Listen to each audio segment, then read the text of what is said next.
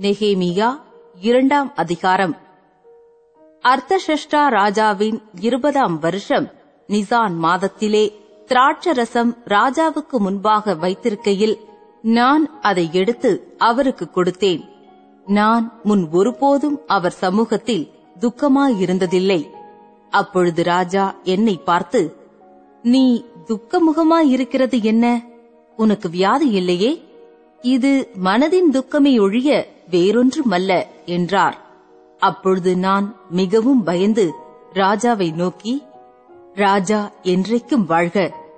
என் பிதாக்களின் கல்லறைகள் இருக்கும் ஸ்தலமாகிய நகரம் பாழானதும் அதன் வாசல்கள் அக்கினியால் சுட்டரிக்கப்பட்டதுமாய் கிடக்கும்போது நான் துக்க முகத்தோடு இராதிருப்பது எப்படி? என்றேன். அப்பொழுது ராஜா என்னை பார்த்து நீ கேட்கிற காரியம் என்ன? என்றார்.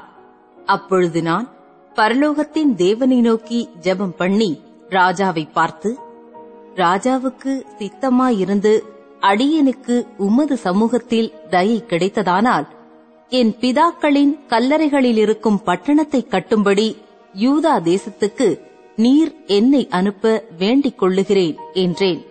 அப்பொழுது ராஜஸ்திரீயும் பக்கத்தில் உட்கார்ந்திருந்தாள்.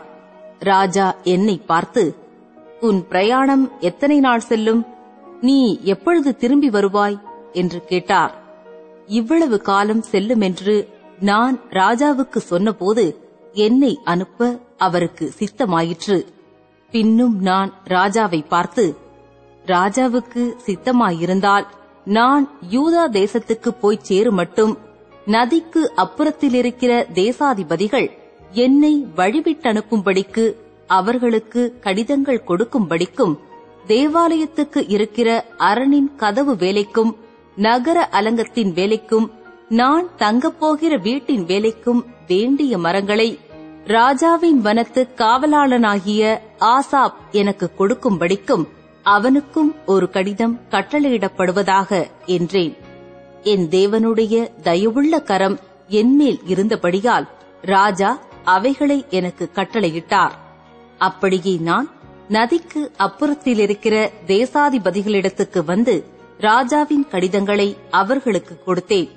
ராஜா என்னோட கூட ராணுவ சேர்வைக்காரரையும் குதிரை வீரரையும் அனுப்பியிருந்தார். இதை ஓரோனியனான சன் பல்லாத்தும் அம்மோனியனான தோபியா என்னும் ஊழியக்காரனும் கேட்டபோது இஸ்ரவேல் புத்திரரின் நன்மையை விசாரிக்க ஒருவன் வந்தான் என்பது அவர்களுக்கு மிகவும் விசனமாயிருந்தது. நான் எருசலேமுக்கு வந்து அங்கே மூன்று நாள் இருந்த பின்பு நான் சில மனுஷரை கூட்டிக் கொண்டு ராத்திரியில் எழுந்து நகர சோதனை செய்தேன்.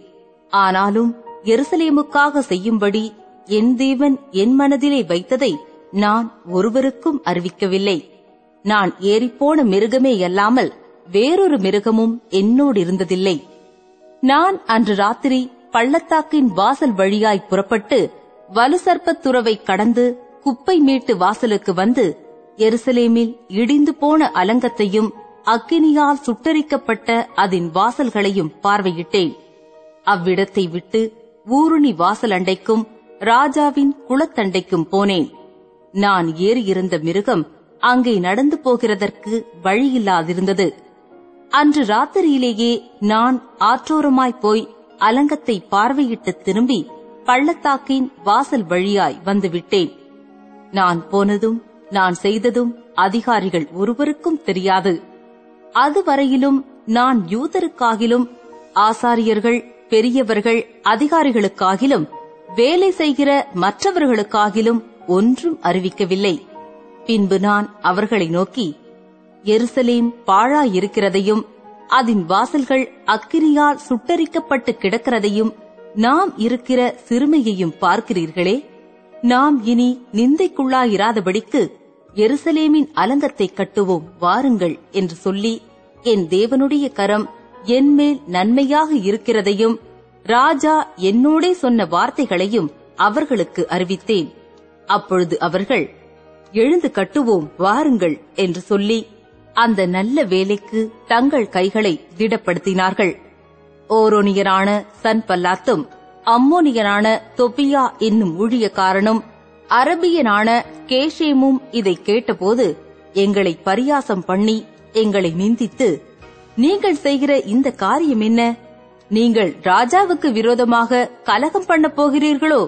என்றார்கள். அதற்கு நான் மறுமொழியாக பரலோகத்தின் தேவனானவர் எங்களுக்கு காரியத்தை கைகூடி வரப் பண்ணுவார். அவருடைய ஊழியக்காரராகிய நாங்கள் எழுந்து கட்டுவோம். உங்களுக்கோவென்றால் எருசலேமிலே பங்குமில்லை பாத்தியமுமில்லை. உங்கள் பேர் விளங்க ஒன்றுமில்லை என்று அவர்களுடனே சொன்னேன்.